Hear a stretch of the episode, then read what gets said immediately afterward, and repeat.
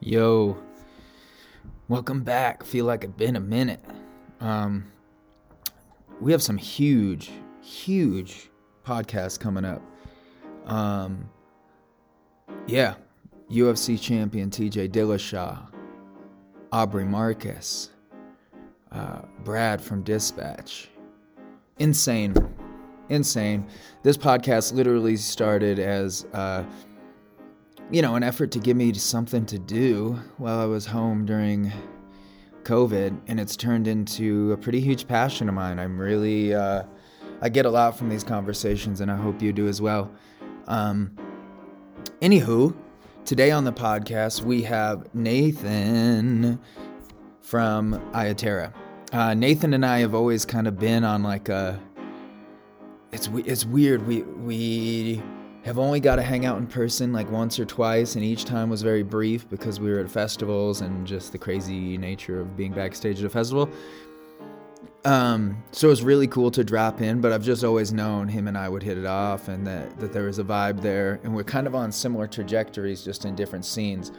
So it was really cool to chat with him because over the past few years, we've kind of been like watching and uh, and learning about each other from afar but both of us just knowing that the vibe was there. Um, so it was cool to actually uh, get to chop it up with him. But we go in on a lot, a lot about the industry, what it's like when you're starting out and trying to get some shit off the ground, and um, you know we both been through that. So um, yeah, without further ado, here's Mr. Nathan Feinstein. Nathan, welcome to the Satsang Podcast, dude. How are you?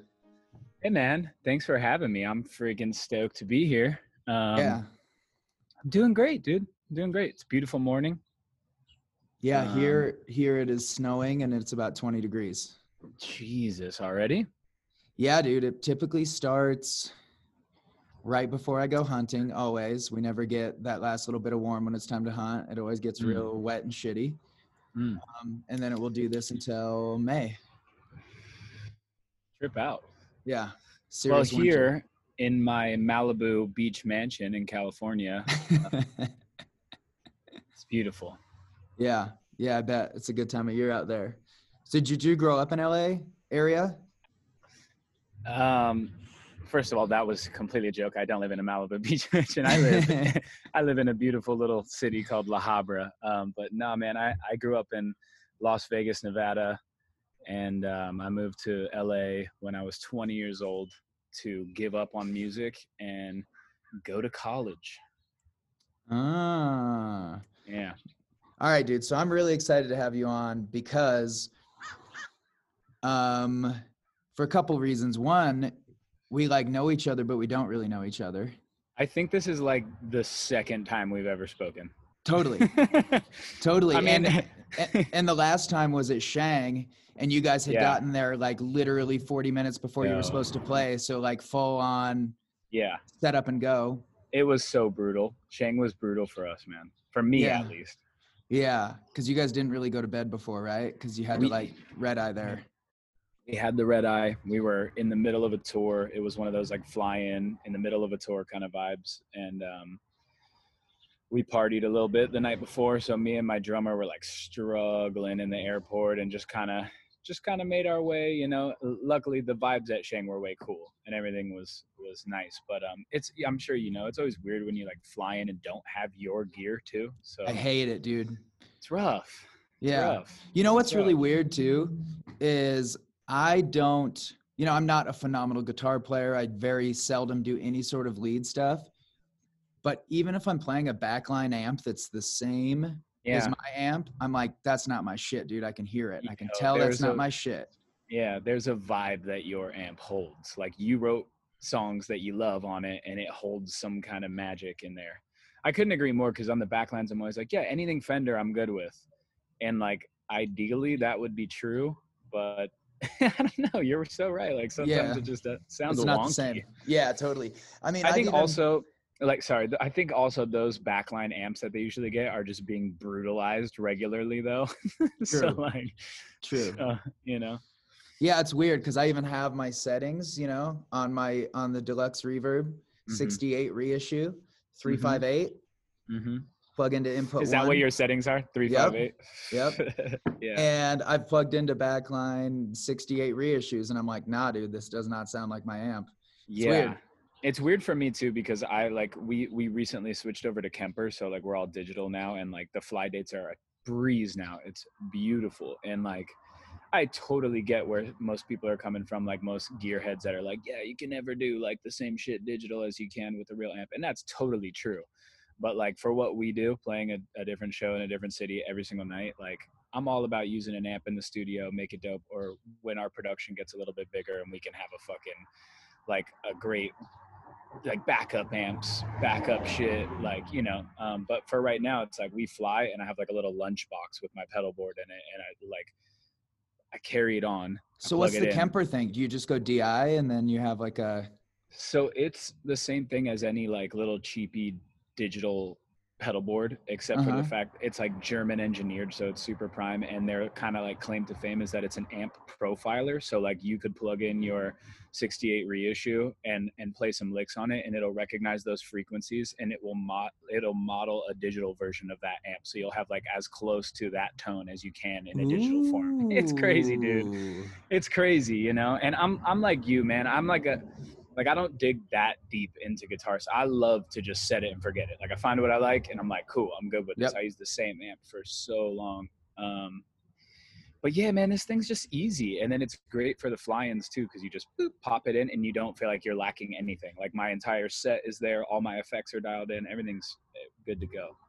Yeah, our lead guitar player plays through a 78 Super Reverb. And if he plays through anything else, he's just like, man, this is bullshit. We're weird, dude. Guitar players are so weird. So- but it's like it's a vibe though. You have to feel comfy, you know? You do. Yep. Yeah, I uh it's funny people ask that question all the time, right? Do you like club shows or festivals more? And I mean, Mm. obviously the energy at festivals is unbeatable.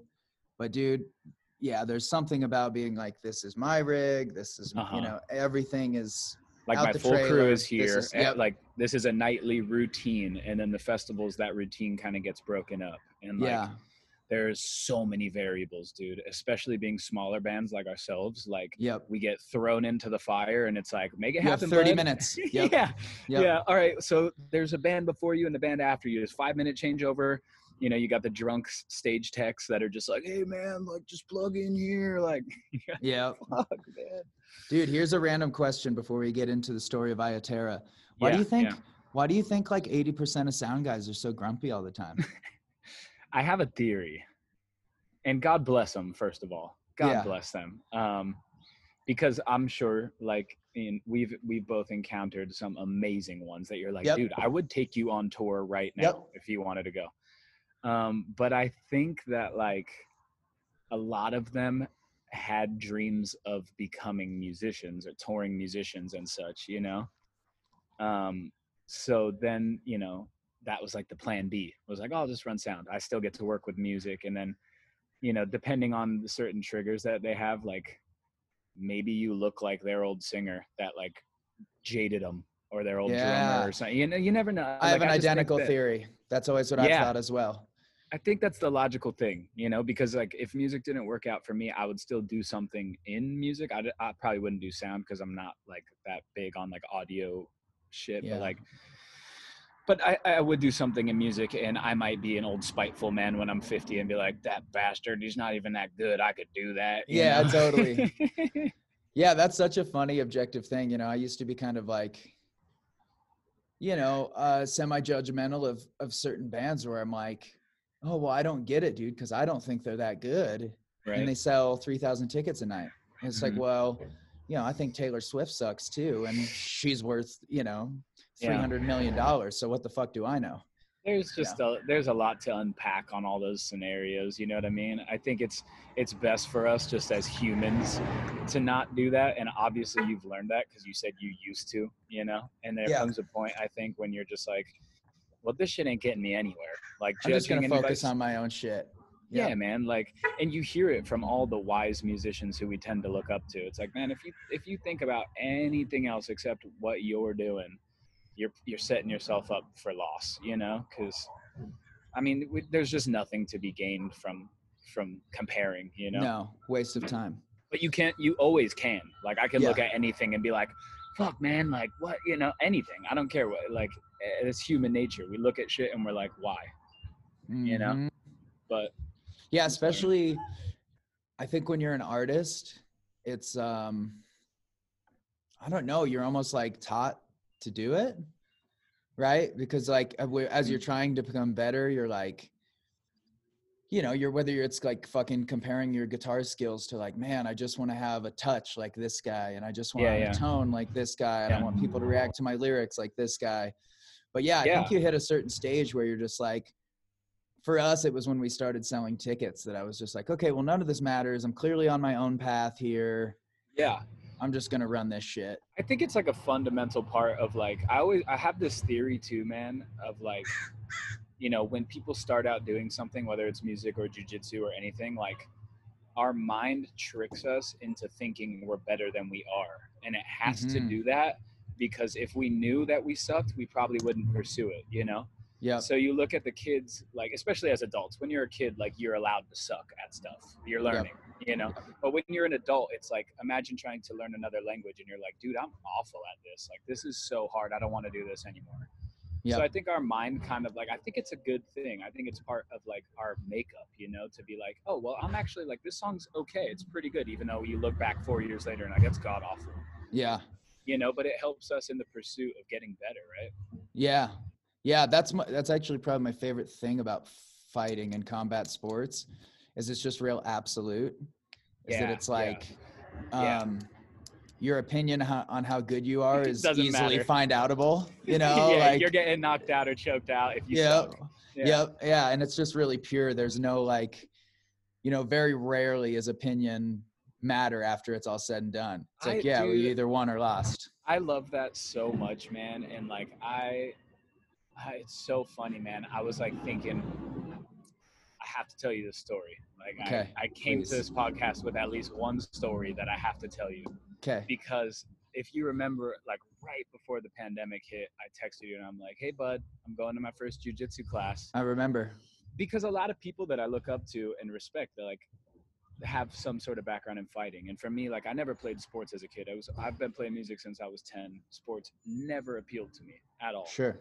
Um you know, and then as I now like as I'm getting a little bit older, I'm like, you know what, man, I think that there's like a lot of good things to be gained from I don't know, competitive sports. Like obviously there's some toxicity that comes along with it and you see it fuck up a lot of young men, you know. Um but at the same time there's also pros so it's like it's all about finding a healthy balance anyways i i wanted to learn jujitsu so um i went to this spot like five minutes from my pad. They offer like hey first first session's free. Most of them do. Um and so i show up and i'm like nervous dude because i'm like i don't know what i'm getting myself into you know?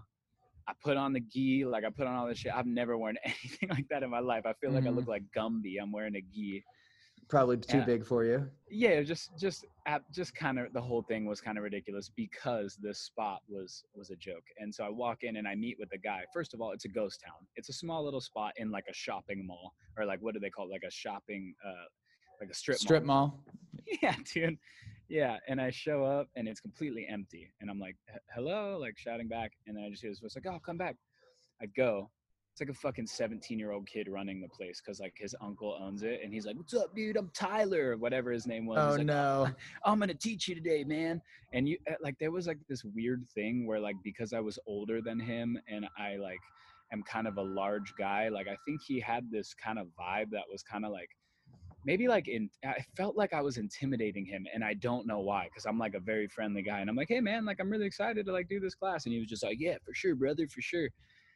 Um, anyways, so he gives me the gear and we get into it and it's literally just me and him like in this whole i'm thinking i'm going into a new class with like 10 dudes like who are like experienced and like gonna show me shit it's gonna be like everybody that does jujitsu is like man the community is like great you know Yeah. so i go and i'm like what community So yeah. i'm just here with this 17 year old kid who wants to beat my ass Yeah.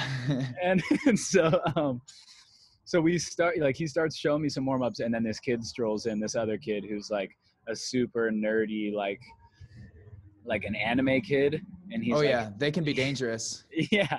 And he comes in and he's like, Yeah, man, I've been training here for like four months, but I got injured, but like whatever. So we start warming up. I almost break my neck right off the bat because we're doing these like rolls, like where you Mhm. like roll across the mat to like warm up and shit. Yeah. The dude gave me no instruction. He wasn't like, Hey, roll over your shoulder. So me, like I'm not an athletic guy. I just rolled straight back like on my neck. Oh no. and he saw me do it and i'm like oh fuck and he's like hey dude like roll try to roll like to the side to your shoulder and i'm like would have been good information to know 10 Right fucking away. minutes ago yeah. Yeah. so anyway the whole class continues i find out that they call this anime kid applesauce because he blows chunks every time he trains his nickname was applesauce Oh um, Jesus. And I'm just ro- uh, like, and so pretty much I learned absolutely nothing in like 30 minutes. And the guy's like, "All right, man, you ready to uh to roll or to spar or whatever it was?" And I was like, "Yeah, I guess so." And it pretty much was just me trying to lay on the guy to keep him from choking me out, uh, which he eventually did. Oh, man. it was god awful, man. yeah, it was, my my first time going to the grindhouse was like the exact opposite. it was beautiful and like Well, sublime. Uh, intense. Still Mm. more nervous than I've ever been in my whole life because there, there's such a reputation of the grindhouse. Yeah, I've heard of it. Maybe I've only heard of it from you, but I feel Yeah. like it's also a rep, like a reputable. Yeah, yeah. So I mean, in yeah, the western half of the United States, dude, it's like, you know, Will makes fucking fighters. And I wonder if we have one out here. No, no, you don't. There's only Uh. two now. We just opened one here in Red Lodge. Um, but you know, ever I just knew most of the dudes compete internationally. Um, lots of MMA, you know, so like I go in being like, oh, I think I'm just gonna do boxing. And I go in and there's two 185ers in the cage going 100 fucking percent. Like they are fucking cracking each You're like other. second guessing yourself. Like, do I Yeah. really like? Yeah, and Will's like, yeah, man, you know, do the bag. Here's when we have classes. Yeah. So I was just like, all right, I guess I like go over to the speed bag and I like have no fucking clue what I'm doing. Um, but everybody, as they would kind of walk by, would give me like a little pointer, like, hey man, stand a little further away from the bag. See, hey, that's man, the vibe. Hit the bag bro. like this, yeah. Yeah. But it was still, I could feel like I was an outsider. Uh huh. And you know, it's a really hard thing the first few months because you just have to keep fucking showing up because Mm-hmm, the turnover rate, especially for white belts in jujitsu and blue belts, even they drop off like flies, man. guilty, Yeah. but there was also a pandemic. Yeah, and and also sounds like a really fucking weird school. so it was Um, so bad. But like, I texted or I, I texted my drummer after because um, my drummer is like an undefeated MMA guy. No and- shit.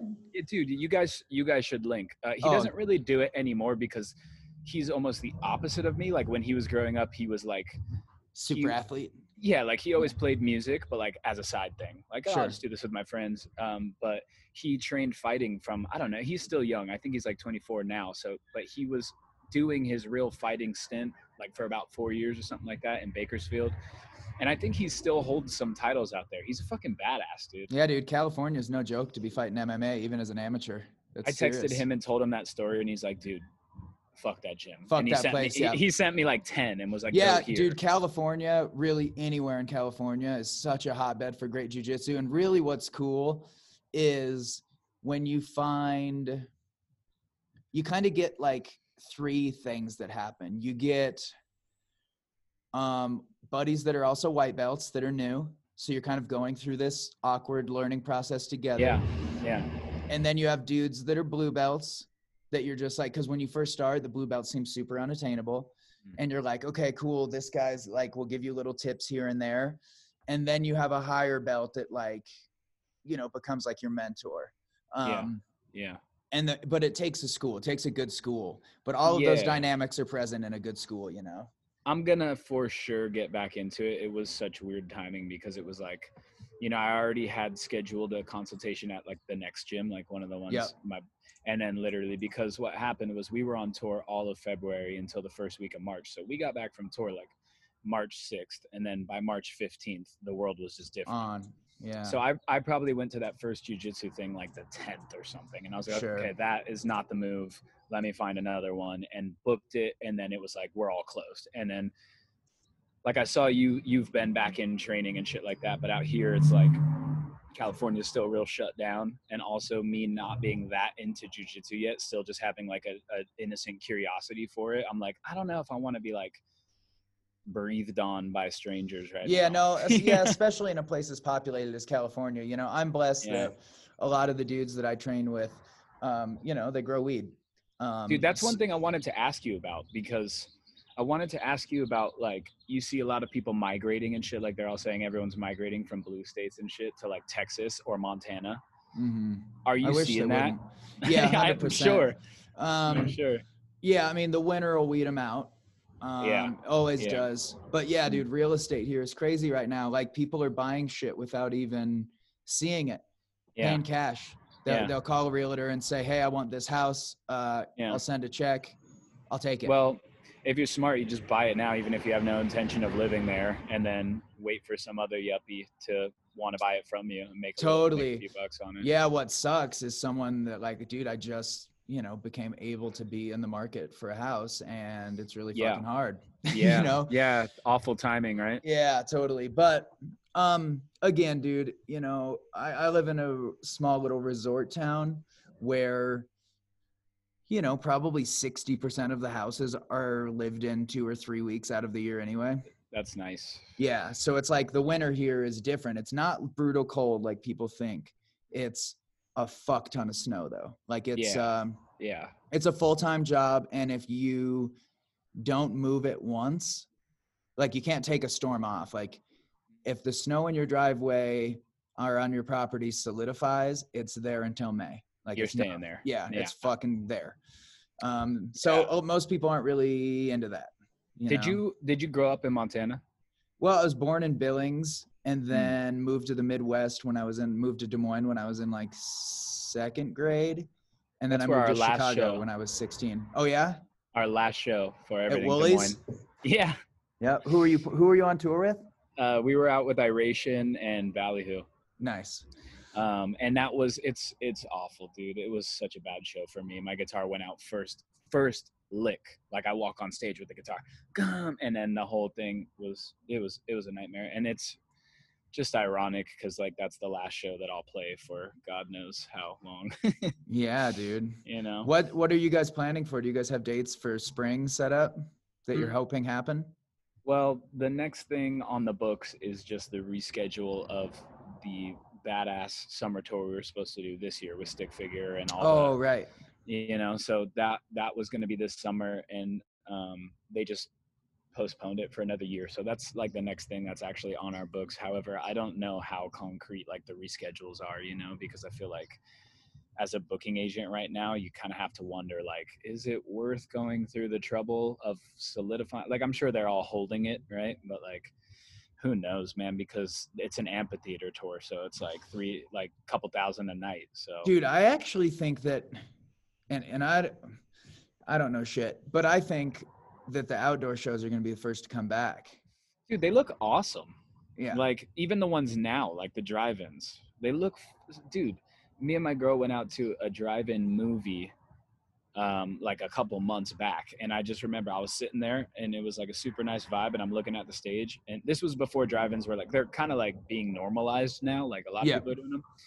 But I remember sitting there and being like, dude, if a band was about to come on, I'd be hyped. Like this feels like a show experience. You know, I'm just sitting here outside, eh, like I Yep. got my own beers. You could bring your beers in, whatever Yep. and and and you're just hanging out and it seemed like a really cool idea like this could work this is like entertaining Well, there's a lot of bands that got on that shit quick, dude. This jam band Goose, man, they've been killing Yo. the fucking drive-in shows. they're incredible man I know, dude. It's so funny They're- because we had two festivals with them last summer where Mm, we played back to back.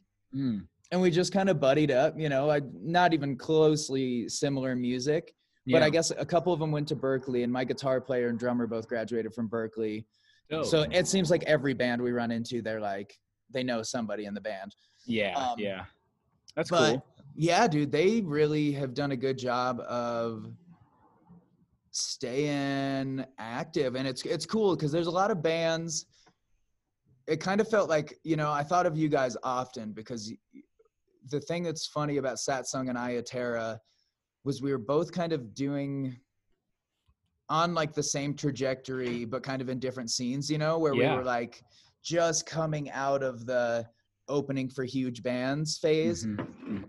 and headlining our own tours and having them go well, which is like the most exciting phase in a band where you're like, oh my God, we're doing it by ourselves. Holy fuck. And You then know? And the then, yeah, I know, dude. But it's it's strange, man. It's really strange. Do you but I'm, um I'm sure if you've seen streaming data though, like our streams have gone up. I'm sure, you know, I don't Yeah. think the excitement for any given band has gone anywhere.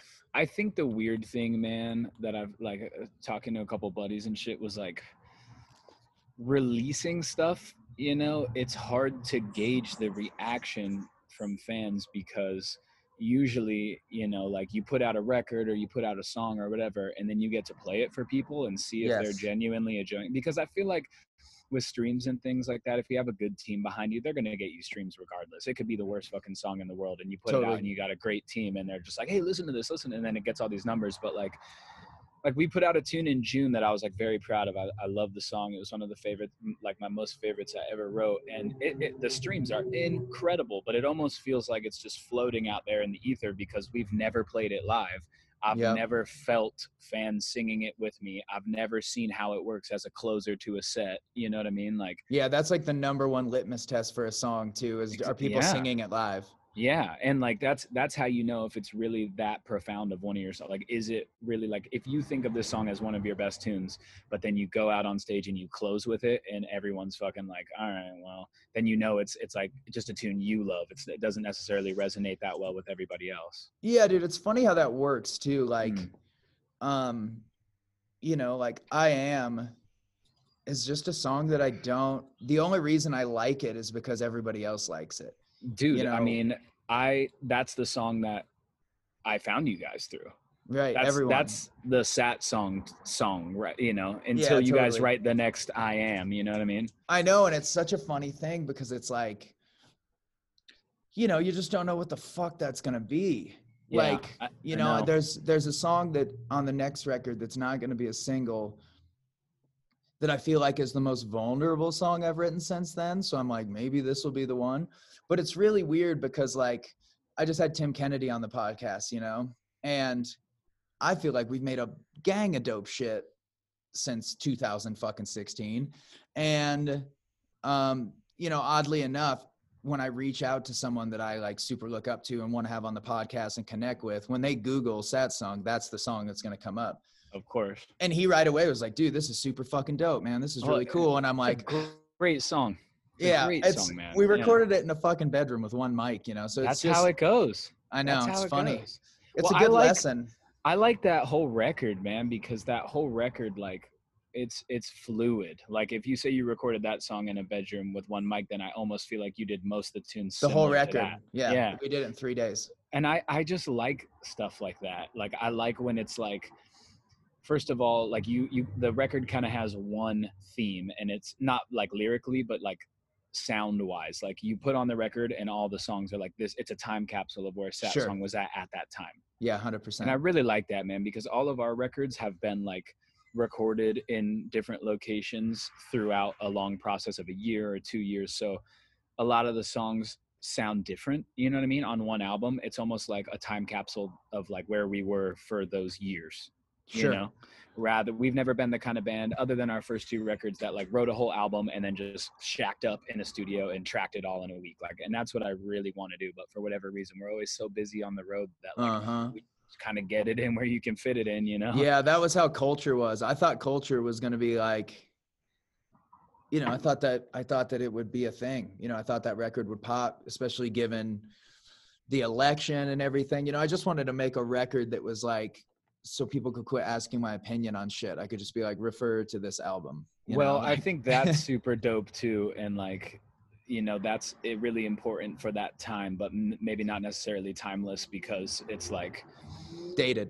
yeah well it's it's specified for that time you know and Yep. and what, what i think is dope man and as you know like you said we're both kind of like in the same spot where we're like kind of on this trajectory where we're just coming out of the woods a little bit and um one thing that reassures me when I'm like writing tunes is like, you know, some people think some albums are better than others and shit like that. And now we're we're getting into like writing our fifth album. And something that's like reassuring and comforting to me is like, dude, every like you're allowed to have albums that are stronger than others. Like it's Yeah. actually like only logical you know what i mean? Like and and to not beat ourselves up so much as musicians to be like well this album's better than that one. Like they're not all going to be the greatest you know what i mean? And i, I got to remind myself of that man because every time i'm making a, a record or even just writing a single song i'm like it's got to top everything. It's got to top everything i've done you know? Yeah. it's out of our control brother. Yeah, yeah, I agree. The the uh the shutdown it was really good for me as a songwriter because I just started fucking writing songs. I wasn't like I didn't have any intention behind it. I was just fucking writing. yeah And then, you know, sending them to Carl and Carl pretty much exclusively listens to, you know, like Americana folk, Mhm, singer songwriter shit mhm. and he was just like uh no bullshit dude like if this wasn't you i would listen to this like this would be in regular rotation.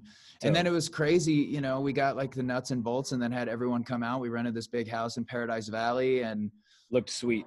Dude we straight up made a fucking i don't want to call it a country record but it's pretty fucking close dude. There's some country ass songs on there. Well Like, dude one one thing i think is super cool man like obviously me and you have known each other kind of by association for a little bit but i've been a fan and i've watched the journey of that song a little bit and i i really like how you're kind of stepping into that world like you're kind of embracing that about yourself you know Yeah. from, from, from a fan's perspective that's what i see is like yeah that's cool to hear I see Drew is like just embracing the shit out of Montana and like being a cowboy and like making this this kind of vibe because like I'm not that familiar with the uh, singer songwriter or the like spiritual scene like that whole you know how we're kind of in different sure scenes. yep Um, there's a select artist I've buddied up like select artists that I've buddied up with and things like that, but I, I don't really see that much of that, man. I think that's really cool and unique and obviously the journey of a musician is just to be the most honest authentic version of ourself and i feel like i'm just watching you embrace that and that's dope Oh, that means a lot that you say that, dude. Because that was kind of the plan where I was like, you know, it's just, you know, it's weird when you travel all the time as a musician because people, everybody you interact with while you're traveling is relating you to your art. a hundred And it's percent and it's really weird when you're being related to shit that you wrote in your mid twenties and you're like, we yeah, dude, change man Yeah. we're fluid bro Yeah. And it's like humans and you know i just kind of had this like revelation where i was like dude i'm literally a fucking dad and a husband and i live in the mountains of montana and i like to fucking fight yeah you know i shoot guns i hunt i Yeah. fish like these are Yep. just this is who i am and i've i've Yep. almost like hidden some of it away in an effort to like not turn people off and i just kind of had you can't lose the vegan fans out there yeah, dude. And it's yeah, and it's so funny that I finally just kind of like talked with my manager of just like, dude, if we're gonna move forward and I'm gonna make a new record with a label that's gonna get pushed and pushed and pushed, like I need to be myself, dude. I can't. Mm. I just have to be who I am, man, because I, Yeah. I'm gonna feel weird about offering anything that isn't me anymore. 100% man that's another area where i feel like me and you are in alignment because i've been going through that journey myself as well you know what i mean and it's really strange to kind of um, elaborate on the idea that you said that wherever you go and you travel people relate you to you know these these works of art that you've made however long ago whether it was six months ago or fucking 10 years ago Yep. so people could go turn on a, a song from our first record and be like oh that's nate like and then when they Mhm. come up and meet me they expect that guy and i'm like dude i was 21 when i wrote that like Yep. yeah, it's, it's very very strange well man. and and as i'm sure for you like um i can tell just by some of the riffs that you write like that motherfucker listens to metal. 100%, listens to metal. 100%. like you know Yeah. like yeah man. I'm kind of embracing that too and I, I i do it tactfully in a sense because like dude there is a fine line that we should walk as artists where like i'm not gonna shove shit that i like down my fans throats. You know what i mean? And also too it's like there is such a blurred line between what's cool when it comes to mixing genres with reggae like as a reggae artist we have a duty to preserve the integrity of this sacred music like you really do yeah 100%. It's not- it's it's not a genre that can just be like fiddled around with much, you know. I uh, well, it- appreciate that. It shouldn't be, you know. Um, and if you are, like, it should be just it should just have a little more thought than like, hey man, I'm gonna throw this fucking dubstep part in this reggae tune, or like I'm gonna throw this metal breakdown in blast beat. Like, yeah, that's cool to do for fun, but like at the same time, if you're an established artist, you do have a duty to pre- like to preserve the beauty of of this genre that you're playing. And so for you, Americana, it'd be like if you were gonna be like, yo man, I'm just gonna throw like a bunch of weird fucking like Busta Rhymes flows over this Americana track. Yeah, yeah, Like yeah. that's cool. Sometimes it works, but at the same time, it's like, man, like it can it can be tacky. It can Yep. be, you know. You know who I've always felt like does an insane job of sprinkling their random styles into their reggae, and I think they're the most underrated reggae band in the world. Is Passafire. dude, they're great. So fucking good, dude. Yeah, I I was such a fan of those dudes. Like I remember when I was in high school, they were like my favorite band. Yep. and uh like I went to Warped Tour when I was like 16 and they were on it and I like stood in line for their meet and greet and was like, bro, you guys have changed my lives. Like I've been that fan. They were my first reggae show ever. Yeah. Um, it was them, Pepper, and the Expendables, and they were the opener, and I had never heard of them in my life. And they were the first of three. And me and my friends went, we're like 15, 16, and they fucking blew our minds. And from that moment on, we were like, like huge fans. And so I've always like held that in my heart too, of like, that's what I want to do to people when I'm first of three. Like, yeah, Yep. you can show up and not know who we are, but I want you to leave as like, holy shit yeah um, be, because I've experienced that from the other side. And so the first tour we did with Passafire, I like got to tell them all that, and they're like, "Fuck, we feel old." I was like, I was like, I'm sorry, man. Yeah, it's funny, dude. I I found that happening with Franti all the time too, where I wouldn't want to like date him, so I wouldn't give a time frame for a memory. You know, I would just Mm-hmm. Yeah. like say a memory I had at a show, and then he'd be like, "Oh man, that was in like 2003." It, it's kind That's of funny crazy. too, man. Like as the artist, like it, as the fan, it kind of does more for us than it does for them. You know what I mean? Like it never fully registers for the artist that you're telling changed your life. Like they're like, "Oh, that's really cool." But like for you as the fan, like you have this need to tell them, like, dude, you changed my life. Mhm. You know, it's a little more for us as a Yeah, fan. well, there's this thing of like when you're growing up, the thing that Franti always that he did for me was I was like, fuck man, I like punk rock, but I also really like, you know, singer songwriter shit, but I also like hip hop and I really like reggae. And the first time I saw him, I was like, oh, you can just do all of it. Yeah, yeah, You know, you can do Yeah. all of it. For sure. That's a, that's a liberating experience to see somebody like that. You know.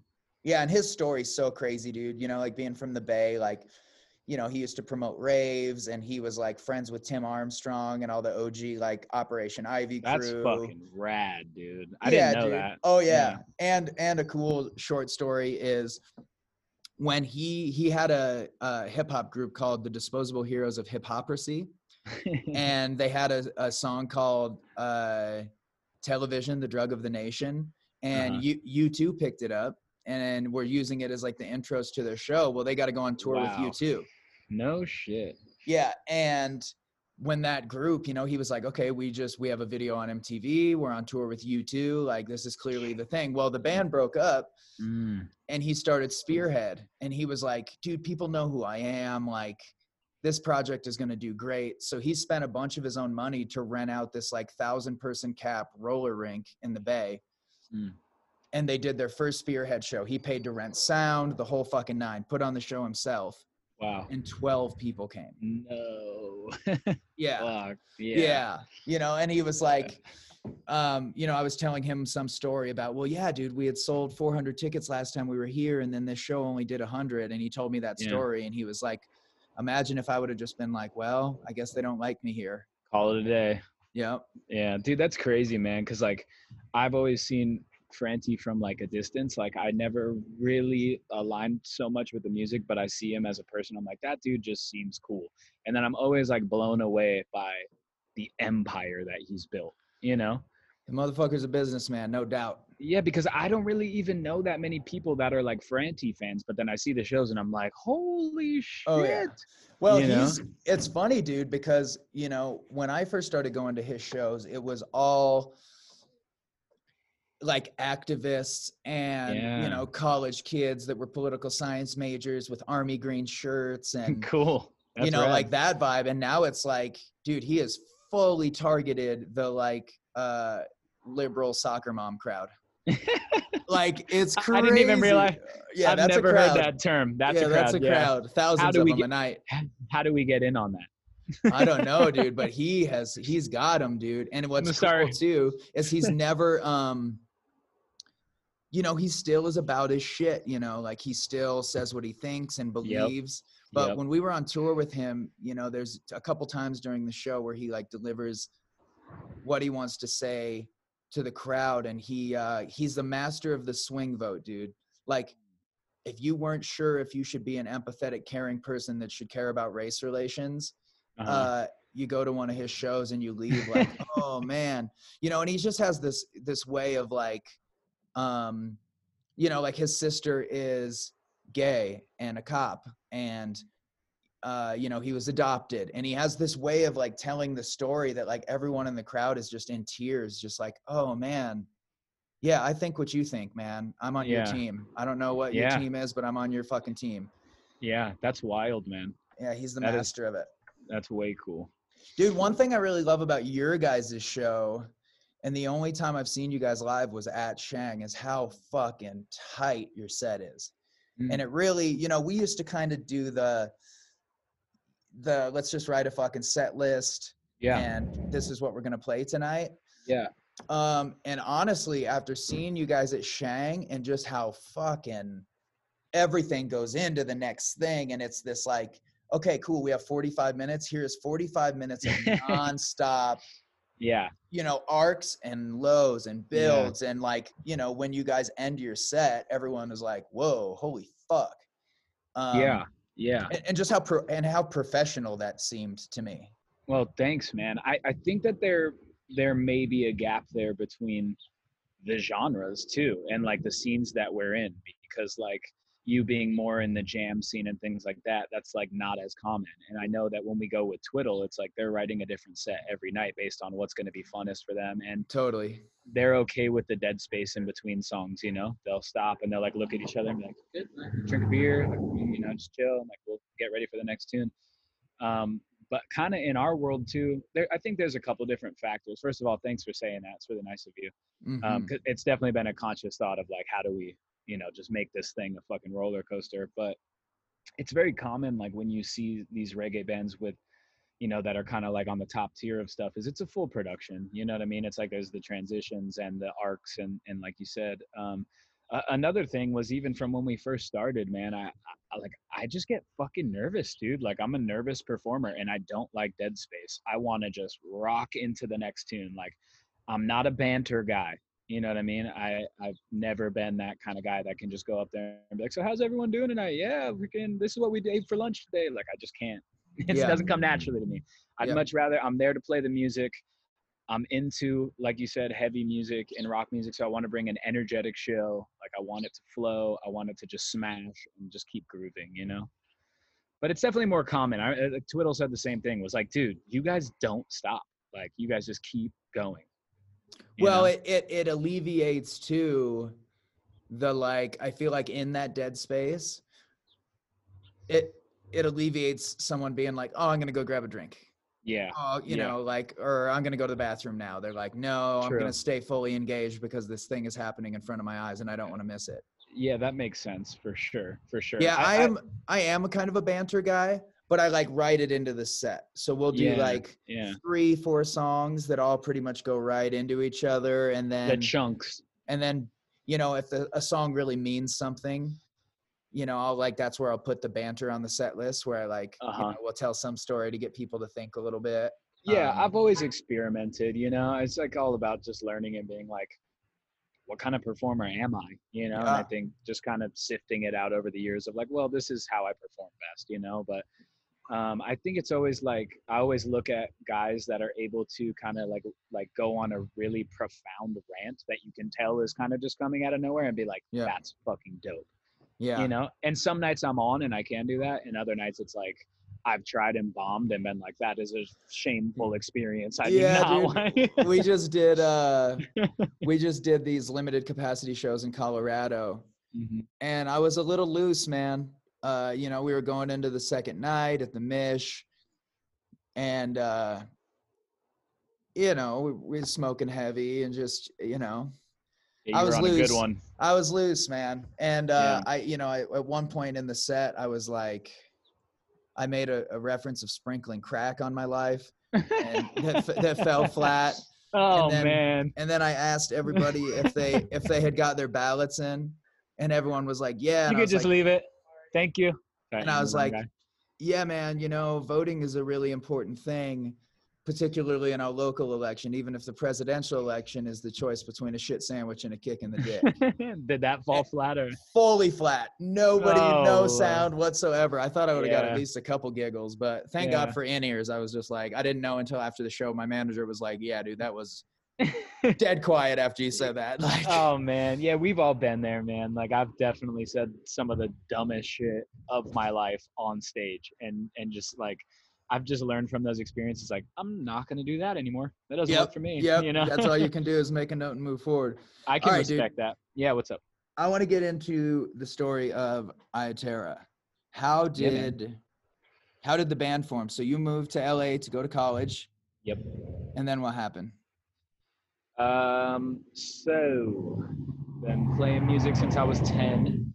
Was in all sorts of death metal and heavy bands. Uh, in Vegas, you know, we were doing we were doing really cool shit. We were opening up for all our favorite bands, and like for a young teenager, that was like really it was like really cool for us, you know. Yeah, Uh, and not knowing any better, I'm like, oh, dude, I like this is a thing. Like I'm just this is life now. I'm just a musician, so I've always been that, you know. But when I was 19, um, you know, people started to grow up, and we're like, oh shit, like, you know, lead singer's like, hey man, I got a really good job at the movie theater, and we're like, can't make can't make rehearsal, you know, and like yeah, everyone's doing their shit. God bless him, he still works at that movie theater now. Um, but but um, but uh, you know, so that was like kind of the point where I'm like, I don't know if this is it. Like, I don't know if this. And I was naive, man. I'm young, and I'm like, I think maybe I missed my shot as a musician. Like, I'm I'm old now. I'm 19. Like, and I've Mhm. seriously thought that. I seriously 100% like Were you start? Were you gonna start a boy band? Where you're like, Oh. fuck, over the hill, dude. no no. uh, I was gonna start a dad rock band at 19. yeah, Um, well, like a lot of the the guys in like that specific scene, like in the metal and like post hardcore and like shit, like a lot of them were like 22, 23, you know, like headlining major shit. And and so as a 19 year old, you're kind of like, well, I should be somewhere that I'm not already, you know. yeah, yeah. So it was like a weird feeling, and I'm like, all right, well, it, it was hard, man, to like come to that realization of like, I don't think this band is gonna be the one, and I don't, I wasn't inspired to be like, hey, I'm gonna go start another one. You know, I didn't even know what genre I wanted to move on to or anything like that. So my mom had moved to LA a few years before and had been convincing me pretty much like, hey, whenever you want to like come out and get your shit together, like I'll help you out. Like you can stay at my place, like we'll get you in college. Like I didn't have a car, I didn't have my license. I was just a bum teenager partying musician, just playing shows Yep. and so i felt at 19 that that was my logical choice was like all right time to time to do this you know and, and go to college and, and it was really weird man. I had like a year of like a good year of questioning my identity. I think it was like a really necessary part of like becoming a young man i guess. Not an adult yet but i was like stripped of everything man. All my friends were in vegas. I had no friends in la i sh- i've always had long hair. I shaved my head. Moved to la people would ask, "Hey, what do you do, man?" And I'm like, "I'm a student," and like it just didn't feel right, but that's what I was, you know. Had nothing else. I didn't. I was first time since I was 10 years old that I couldn't be like, "I'm in my band. Check us out, man." You know. hmm Um, so that lasted about a year um, until a couple of coworkers of mine we went we went to go see a reggae show. I've always been into reggae and metal for like forever. Um, and we went to go see a reggae show. I, I had been, like I said, I've been going to reggae shows. My first one was at like 16, you know. So, but went to the first one in California after a year of not playing music and was like, you know what, man, I think this is what I want to do. It was Iration. That was the show, and and Passafire was on it too. Oh, that's funny. Yes, they've been such a crucial part of my journey, man. But like I said, like telling them that it doesn't resonate as much with them as it does with me. I'm like, you guys don't understand how profound you have been in my evolution, you know. Um, but yeah, they were there, and that's when I realized like th- this is what I want to do, and I got this inspiration of like I'm gonna do a reggae band. Yeah. So that that night went home, posted a fucking ad on Craigslist back in the days where that was like a thing. Like musicians were on Craigslist trying to meet up and start bands. Um, and the next day I, w- I wake up to an email from Nick Laportio, still my bass player to this day. And he's like, Hey man, got all the same influences. Like I would love to start this band. I'm in this grunge band right now, but like I'll quit cause I want to play reggae. I'm like, all right, cool. So we found some drummer, met up, had our first jam session and instantly it was just like damn this is what we want to do and at that time we were like so fucking fascinated with the genre itself like we were an awful reggae band we knew nothing about playing the genre but playing what we did know felt so good like just embrace that probably like you fighting like you're like i suck at this it, when you first started but, But, it, it, must good. continue. I'm here. I'm Yeah. here. It makes me feel even just punching the bag, even though my form's probably not great, like I'm really enjoying this, you know? And you want to learn why it feels good. And, and you look at the greats and be like, I want to be, how does he, he's got this groove, you know? So we were so fascinated, man. And, and it all just kind of formed organically from there. Um, me and my bass player ran the band pretty much. We, we found a decent drummer for a couple years who started off the journey with us, but he was like a weed farmer. So he was always real busy. It was hard for him to tour when we started touring um, you know, and we did it as a three piece for the first couple years. And then um, after about a year of convincing Luis, our keyboard player, who um, was always the keyboard player in my metal band since like 15, I finally convinced him to like come play reggae with me. And he's like, all right. And he moved out to LA. And so then we were a four piece. And then we met uh, Nick Safakis, our guitar player, just he was a fan. And I posted on Facebook, hey, Iya Terra needs another guitar player and a singer. He came down, auditioned. Um, He's a trip, man. That motherfucker Yeah. looks like he has so much fun. I love dudes like that on stage, man. where you're like, man. yeah, he would rather be nowhere else except right where he's at. that that dude is like a puppy. Like when he's excited about something, he runs. Like he's just go. He just dives into it, man. Like so, whether it's like on stage or if we're like throwing a football out front of a show, he's like he's just that guy. Turn, he's turned on and he's going. You know. Yeah. Um, but so that's how the lineup came together, man. And then it's pretty much just been all organic. Just what was your first what was your first um kind of break because like i said you know about the time that you guys started going on tour with Rebelution and getting on those bigger tours was literally like the same time that i was going back and forth between Franti and trevor tour Yeah. Yeah. so you guys were always kind of on the radar because i was like oh they're like the reggae version of us you know Yeah. I mean, it's strange to have that in like a, a different universe, you know. totally Um, uh, shit, man. The first break. I mean, we we put ourselves on our very first tour. Um, Yeah. We were like, that's actually in a sense like how we got linked with Ineffable too, was because uh, Thomas Cousins, the the founder and president uh, of Ineffable, he he was booking at the Catalyst, and um, he's a real one man shout out Oh, thomas cousins love you, dog. He's the yeah man. yeah he really is um but it was hilarious man because and i tell this story every time we play the catalyst uh, this is a one of those moments where my banter sometimes works. Um because it was me and, and nick and we're like man how do we get on tour? Like i've always wanted a tour. I see bands touring and i'm like well i don't want to just wait for the offer to come in. Let's just book our own damn thing. Fuck and yeah. so we we just sat there. I remember we were driving up to Cali Roots Festival as fans, you know, loved it. Uh, and we stopped at like an In and Out and got out a napkin and just wrote out all the cities in California and tried to think of local bands from each city. Called the local bands, hey, can we do a show together? We want to book our first tour. All right, cool. So from like San Diego to like Humboldt, we just hell yeah 14 days and literally like knew nothing like knew nothing about like hey you should show numbers like you should do this you should do that we just fucking called and we're like hey man we're this great band out of la we're just starting up we want to come play got thomas on the phone just from calling the catalyst and he first thing he, he says is yeah man what's your numbers up here? And we're like what are numbers? And then he was like he like laughed and was like yeah man call me back in like six months. And we were like fuck that sucks. That's such a cool spot. But then eventually like a week before the tour started, we got an email from I don't remember if it was from him or somebody else, but it was like, "Hey, we actually have a reggae show that night, and we need some support. We'll throw you guys on." So we ended up getting booked on the Catalyst as first of like six bands, but it was uh. monu- it was monumental for us, man. Um, so we booked that tour ourselves, and then we started touring with some other LA bands. But I would say the first real break was when uh, when Fortunate Youth brought us out for our first ever national headline, or uh, their their headline. Yeah, yeah. Our first national tour. We were first of three, but we played. I mean, it was. I always say it was like the reggae warped tour because it was two and a half months long. I think it was like 70 shows or like, I don't know, 50 to 70 shows, like Mhm. five or six a night. Every city to us was brand new, you know? yeah, Um, well, what's it- what's interesting about that is I feel like reggae is the like the only genre that still does that. The mm, like the the Warped Tour vibe. yeah, Because you see some of these lineups, and it is it's like four bands and a DJ.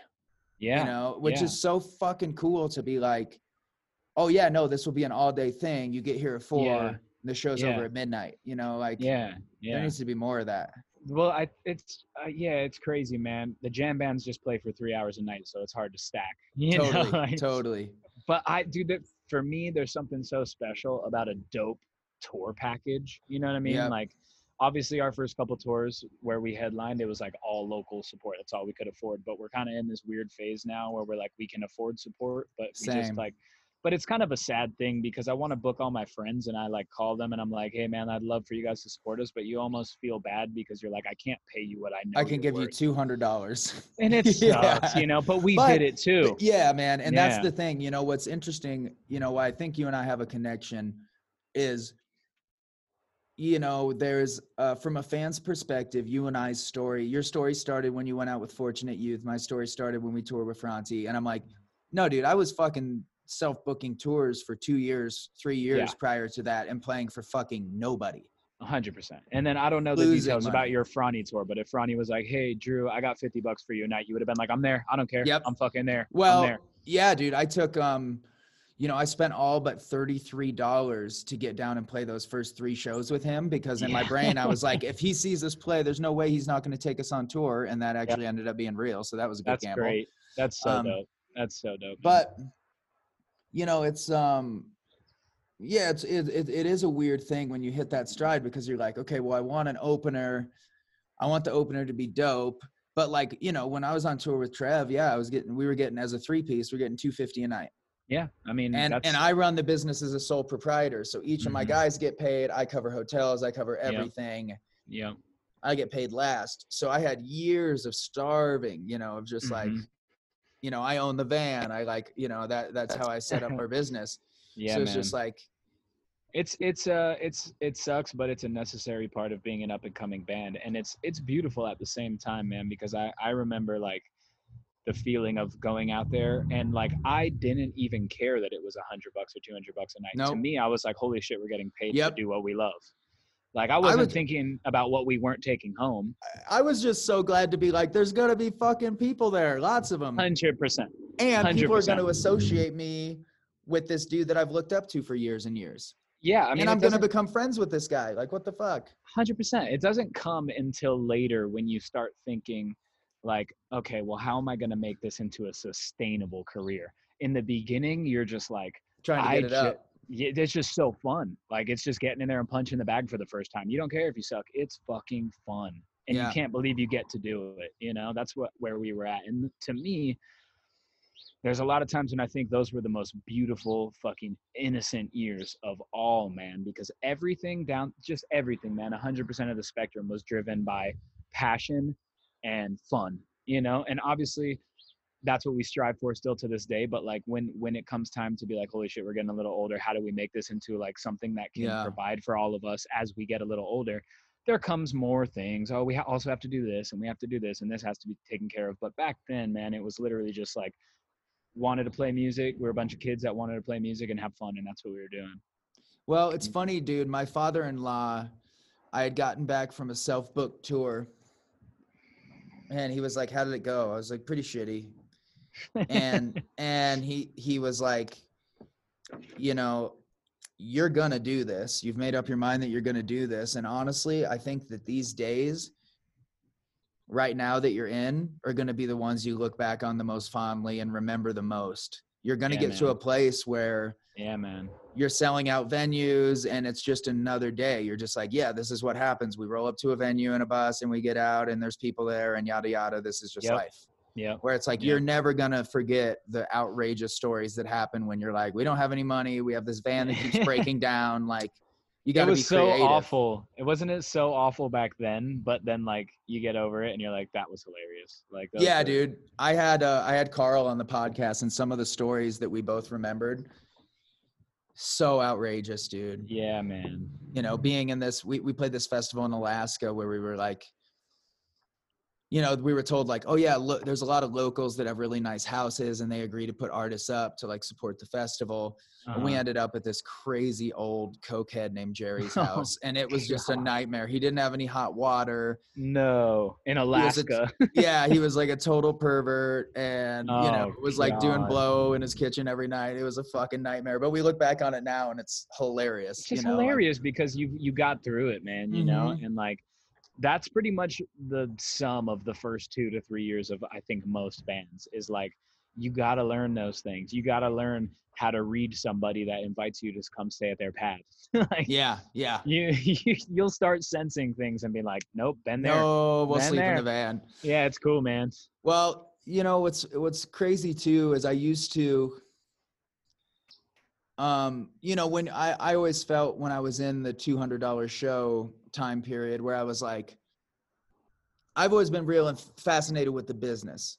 Mhm. Uh you know, so I learned all about booking uh and managing and you know, I just knew as we grew that I wanted to have 100% control of the business aspect of things. So I asked a lot of questions you know, mainly about show breakdowns. What's a good deal? What's a shitty deal? Um, and it's hard. It was hard for me looking around and being like, okay, well, there is 2,000 people here. Tickets were $38. I'm getting $200. what the fuck? Yeah. Yeah. you know and then you're like well when i'm at that level i'm going to do it like this and then you kind of start to see like no dude that paying dues thing is real it's Mhm. like okay are you going to come out with a legit fucking merch setup so you can make some money are you Yeah. gonna you know like the the the lessons that you learn during that phase are invaluable and it's not whatever artist being greedy it's just like oh yeah bro i was there i did it for 50 you Mhm. have to do this this is a, this is part of it Yeah.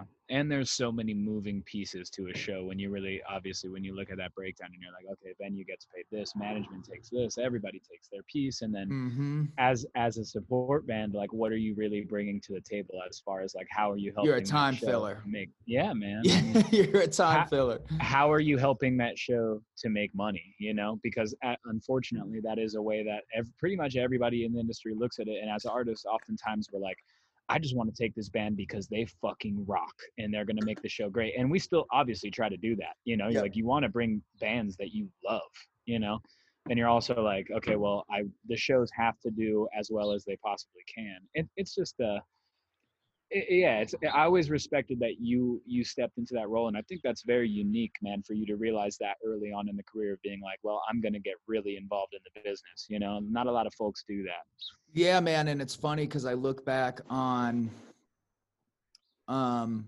when we were making these early records of being like, nah, man, I want to own everything. So you tell me what you want to be paid for being on the record, and I'll just give you that money up front, even if I have to, even if I have to open another credit card.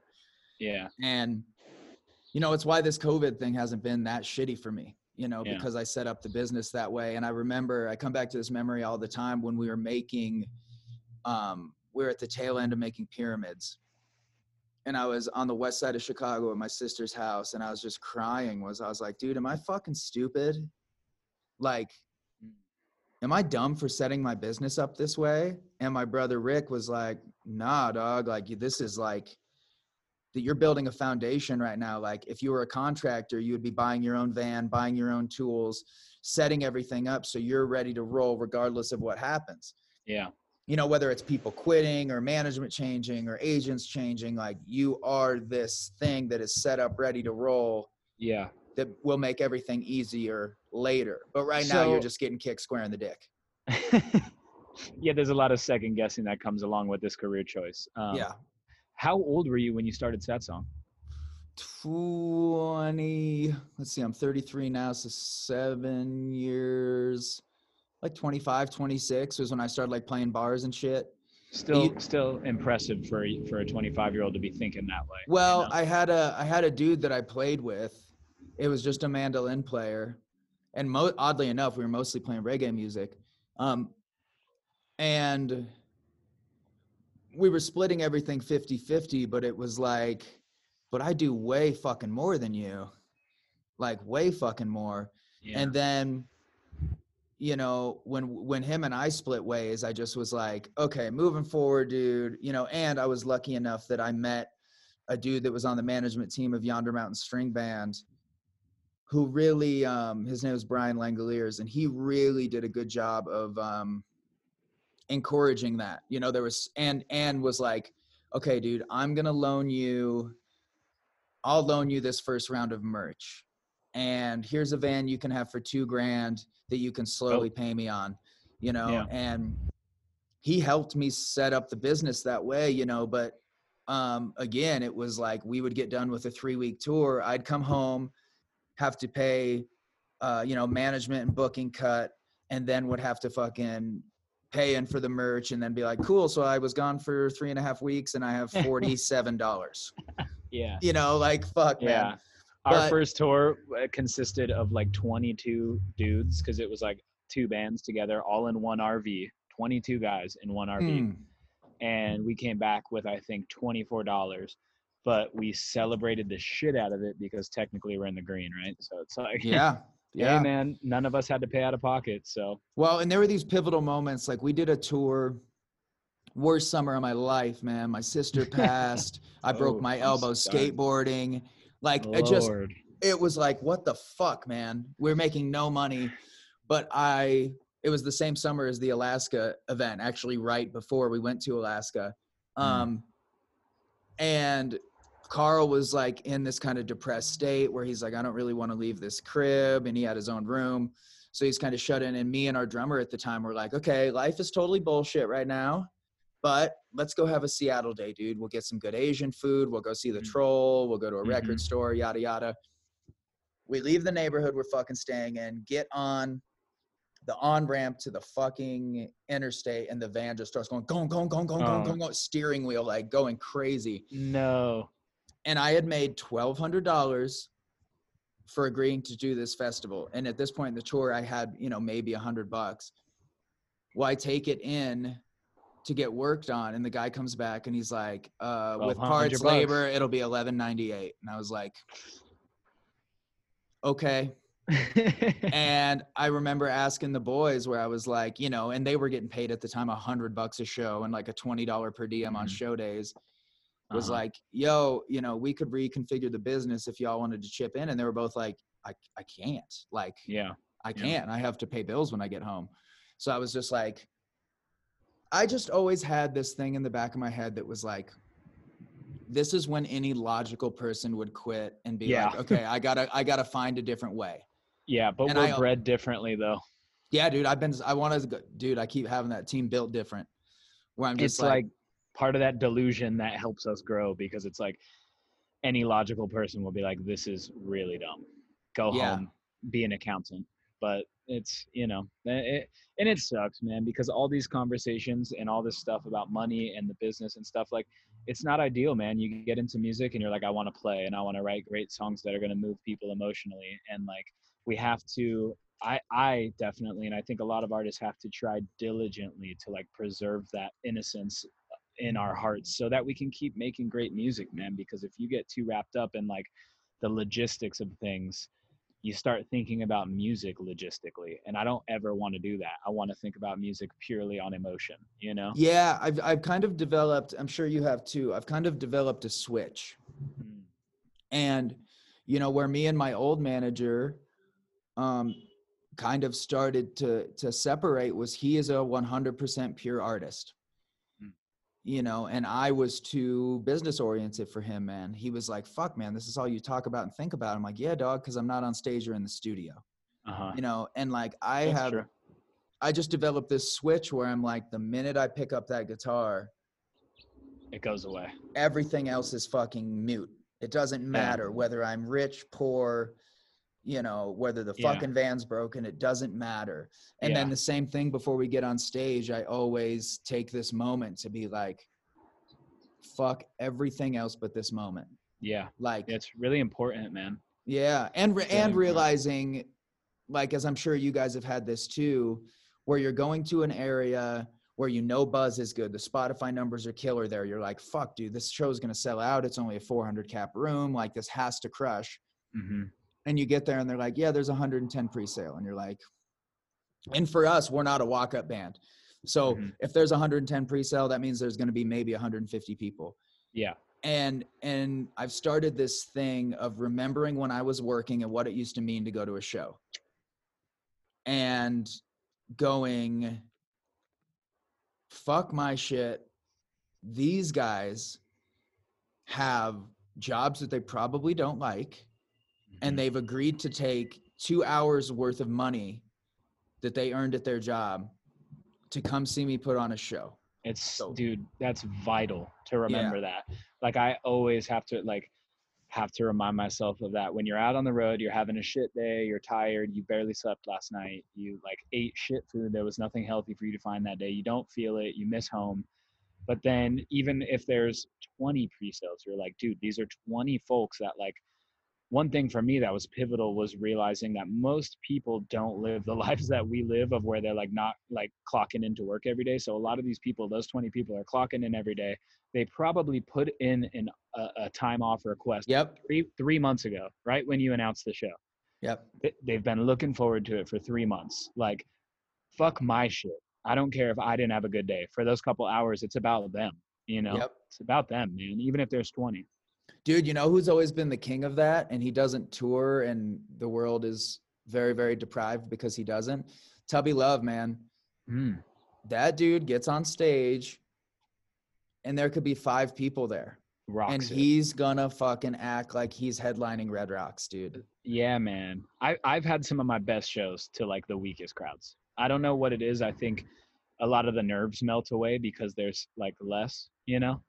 Um, and then also you kind of go out there with something to prove. Like I tell myself, I'm like, I kind of have that mentality where I'm like, I'm just gonna blow their minds because I've seen shows like that too, where I've been in the crowd and there's like 15 of us and the band just fucking slayed for an hour and a half, you know.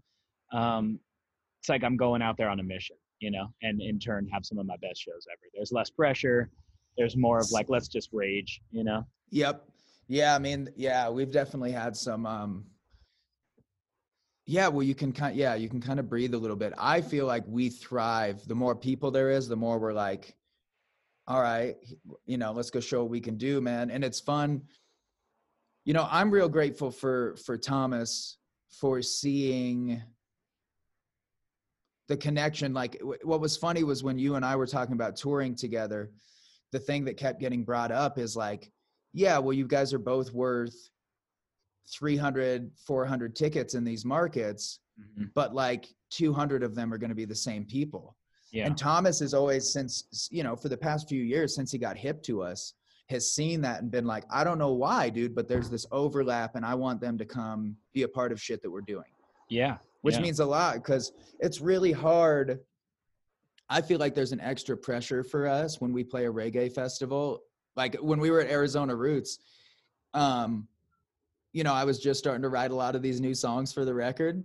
not as reggae. Not reggae at all, dude. Like some of them are yeah. some of them are straight up like country tunes, you know? Like Yeah, and I was just like, well, let's fucking send it, you know? Yeah.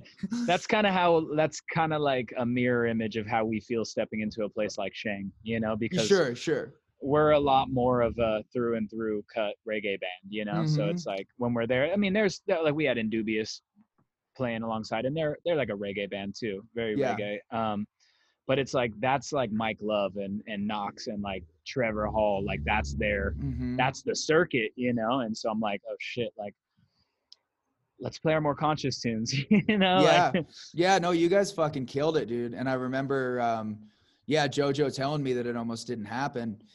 It was strange the way well, everything and, went down. and he was he was not even bummed from a business perspective. He's like, Jojo doesn't go to shows. So Mm. Jojo's like, no, dude, I fucking throw a party and I invite the bands I want to see. yeah, cool. So he was like, I want to fucking see these guys do the thing. Yeah. That was that was his whole thing. It had nothing to do with like, no man, you signed a contract or any of that. He was like, I want to see this fucking band. That's know, that's like- super righteous, man. But that's how it all fell into place. Of that's why we were on the red eye. That's why it was Mhm. right in the middle because we booked Shang and then the tour came through and we were like, fuck, we're gonna be on the other side of the country. But then you know after just communication, we were able to work it out.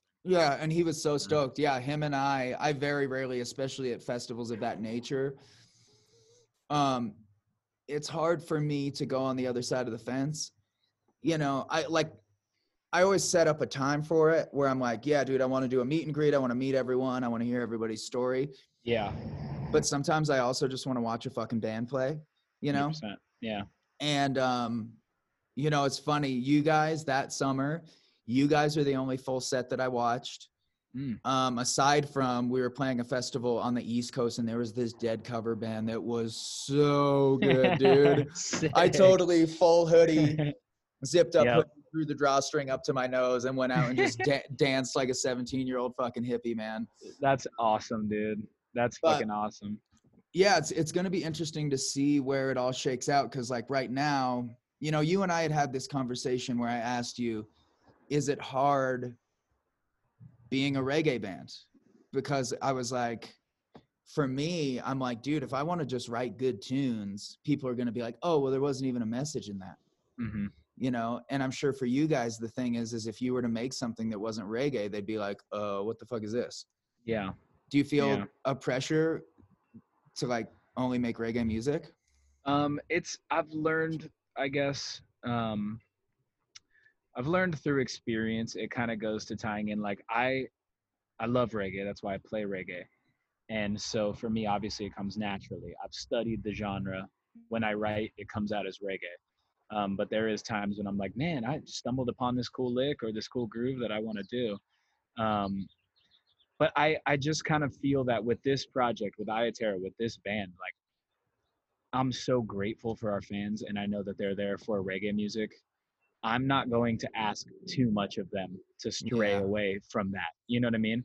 I'm always going to write things that are true and authentic to myself.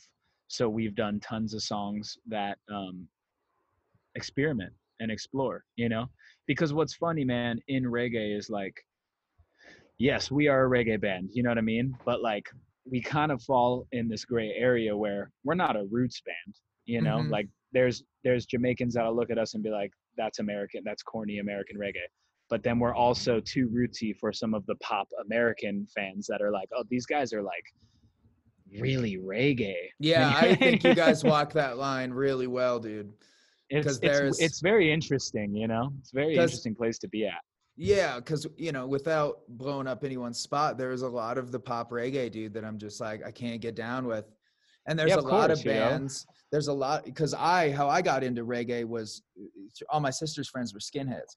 Mhm, mhm. So the into reggae the that I got into, yeah, the uh, Yeah. you know Prince Buster and Desmond Dekker and Yep, yep. the Skatalites and, all that. yeah. Yep, all that Mhm. old shit. Um, and then you know I found Bob, and then Steel Pulse, and Steel Pulse is my favorite reggae band. Um, Best tour we've ever done. yeah, dude, fuck, Yeah. they put on a show, dude. So Um, legend to spend two months with those guys, dude, was Yeah. fucking unreal. Yeah, we got to do a few shows with them too, man. I got to smoke a joint with David Hinds, and that to me, I was just like, I remember like telling my mom like, "Fuck everything, Yeah, I don't even care what happens after That's- this." Like, that is that is a true reggae rock star. Like Yep. that's reggae reggae royalty. Yep, you know what I mean? hundred Like, percent. in the presence of a fucking legend. Mm-hmm. And and they're uh, yeah, they were all real cool. But seeing how they curate a show made me be like, yeah, dude, that's the way is to put Yeah. on a show. Yeah, dude. Um, yeah. but I think you know there's a lot of bands out there um, that like uh, that are that are super roots, right? Like the Expanders or the Expendables. I always forget which one. Expanders. The Expanders, dude. Um, him and I were gonna do some Rootfire interview together. Uh huh. and he couldn't make it because there was some schedule conflict. But I was so excited because I was just like, "Oh yeah, fuck yeah, we're just literally going to talk about Rocksteady for Yeah. an hour," you know. Yeah, man. Um, but yeah, no, you guys walk that line really, really well because there's nothing. There's no corny. I'm at a party and we're drinking beer. Like it's um, it's based in your music is really based in this which is why you were invited to Shang is there's this spiritual kind of ethereal nature to it and it also leaves you feeling good. Not like oh cool dude I want to get drunk and go skateboarding. Yeah. it's like yeah. it, it, th- there's a message in there that's like you know don't be a dick and do good. Well that's that's the the probably the most crucial part of you know preserving the integrity of the genre. You know what i mean? Like the genre is it, it like it's a cliche to use the word but it is sacred you know what yeah i mean? Like 100% to a lot of people and to a lot of cultural movements and to a lot of human liberation efforts this music has been the driving force. So it's no disrespect to anybody that takes it and, and interprets it in their own way because i also feel that you have to be yourself man. Like if i Mhm. see somebody that's never struggled and has never kind of witnessed any hardships or anything and they're up there singing about "Oh, i'm so oppressed and i'm so you know this life is blah blah blah and you're like but that's not real though. Can we just Yep. embody where we come from? Like me and you come from different states different places different times different scenes. Let's be who we are and play music that means a lot to us while respecting the genre that we're playing. You know what i mean? Like i'm Yeah, never going to try too hard. I'm never going to write a song about what it's like to live in jamaica and feel oppressed. Um, that's not Yep. who i am yeah you know what i mean? But but i can i can take themes and i can take inspiration from that music and uh, do my best to apply it to what it means to me you know and where i that's grew up. beautiful. That's what it is man. It's like you have to consciously think of those kind of things you know? Yeah, and I mean that was kind of the like I don't know, that was kind of what made Slightly Stoopid so cool was it was like unapolog like if you've ever been to fucking California, San Diego, dude. Then that go. is the fucking vibe, you know. It's like that Yeah. is cultural music. and those are guys who love Jamaican music. Like Mhm. the members that write the tunes in that song have studied this genre for 20, 30 years. They Mhm. love Jamaican music. and, they, get props from other Jamaican dudes. bro, and they do their part by bringing out Jamaican artists and covering Yep. Authentic Jamaican songs. And so it's like I think they're a great example, which is you know no secret that that's why they're successful is because they're being themselves and they're honoring the music that they take inspiration from. And I think in its simplest, most dumbed down format, that's the best way to explain it. It's like how do you play what's authentic to you while still giving props to the people that inspired you to do what you do. You know? Yeah, hundred percent, man. And it's it's funny too as a fan. You know, I always thought that the Slackers were a very big band. You know, Mhm. I thought that they were like super famous. hmm Um, and then I went to a Slacker show and was like, oh, but in my mind, these guys Yeah. are like the ultimate. I was like, no, weird this is thing. the this is the dopest band ever. Yeah. Um, yeah, man. So what's up with your guys' new record before you go? Yeah, man. We've just um just been writing, dude. It's so nice to have time. Um and to have a little bit of like it's the first time in our career where like we're not looking at an album and being like, okay, we've got a thousand dollars. What's the most efficient way to make a record with this thousand dollars? Um, because we have a little time and because we're like kind of financially fluid, like we're just spending as we go, we're able to take our time, spend our money wisely on making the record. And so the way we're doing it this time, man, is is shout out to Ian Young. He's producing the new record. We're going Yeah. down to San Diego every couple months and and shacking up in his studio for about a week and and recording. Um, but the format of doing it is like I'm at home, I'm writing a ton of songs, I'm bringing them to the guys, we're shaping the songs together, and then we're going down to re- to San Diego to record them in batches. So it's like we're writing, recording, and then we move on to the next batch, writing, recording, move on to the next batch. Um, and the way that it's kind of taking place now is is at the end of this process, we'll have about 22 songs to look at and be like, Woo.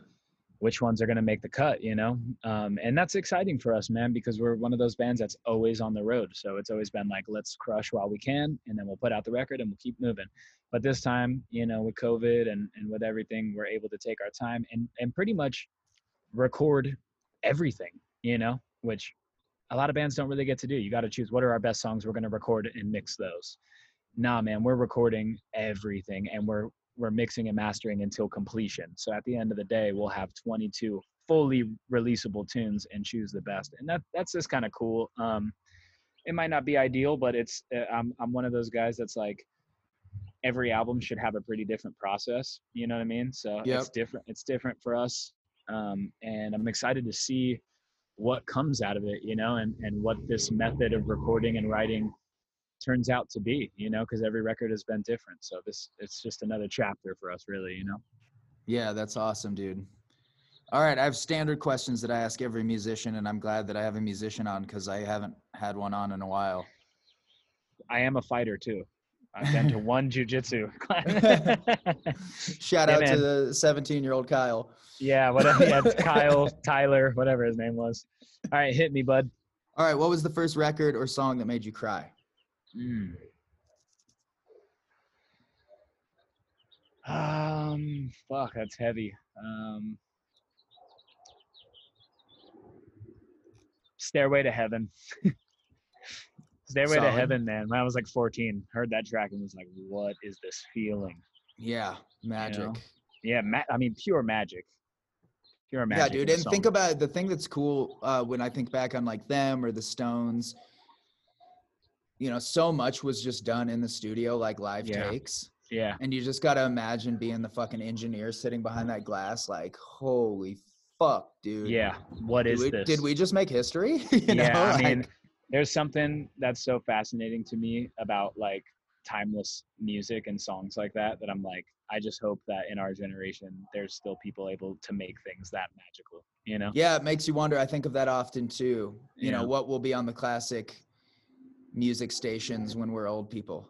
It's it's an interesting thing, man. I because I don't have a for sure answer of if that's possible or not when it comes to Yeah, like, you know? I can't see like nu metal or like, you know, Papa Roach being on the classic rock station or something, you know? Unfortunately it probably will be, but it's not gonna like give us goosebumps and make us cry and think about Totally. this crazy shit, you know? Totally. What was the first record uh, that made you know you wanted to do music?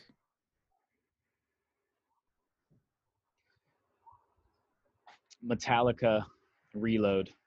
Ooh, fuck yeah, bro. I was in sixth grade and a buddy gave me that record and I was just like, I had never heard anything like that before and was like, all right, this is it for me.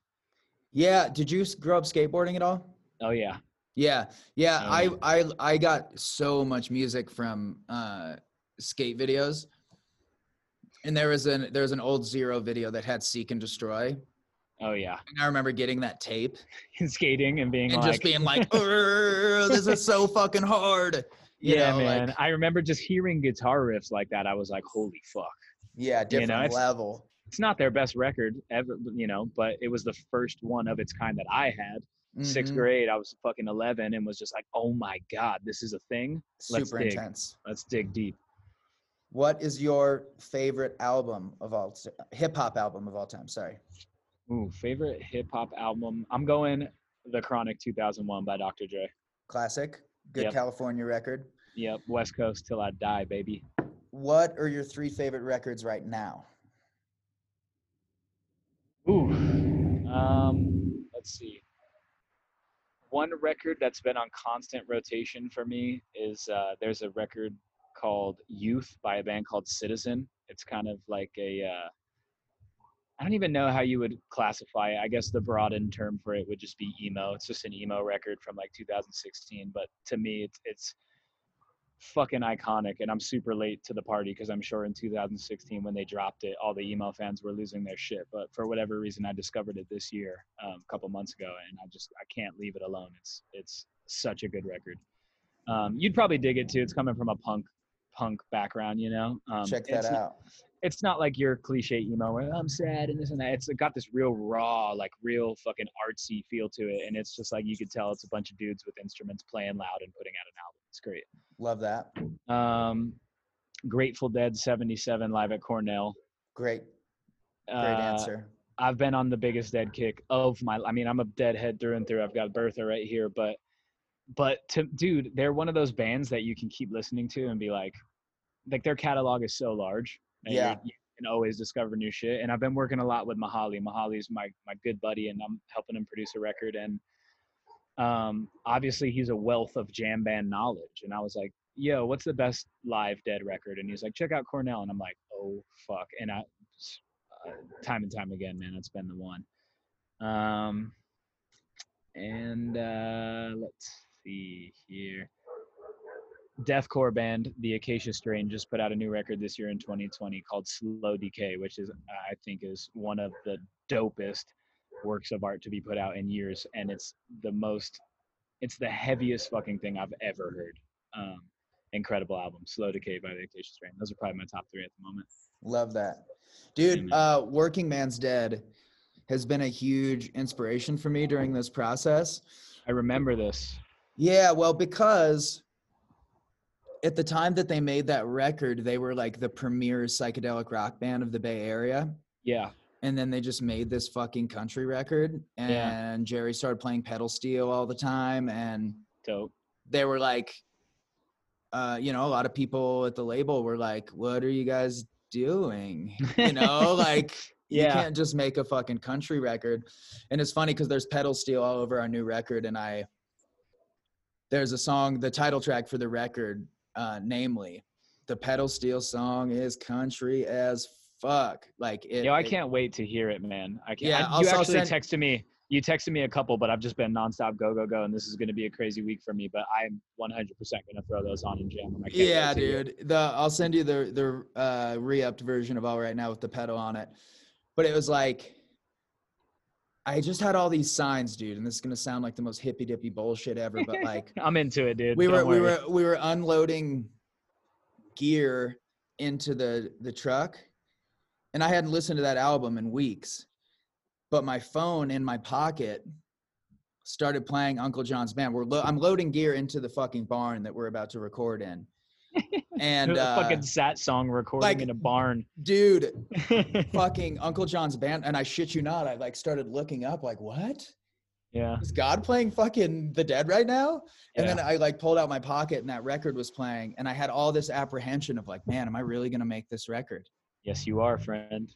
And I like I had thrown a fit with the label because they wanted me to work with this producer, and the demos that he was sending me were like super poppy electro vibes you know and i was like yeah. no dude i'm not making that kind of record like and i threw this big fit and i was like if that takes the deal off the table then fucking take it off the table but like i have to make this i'm producing it and it has to be this way. Yeah, If that's a deal breaker then that's a fucking deal breaker. Yeah.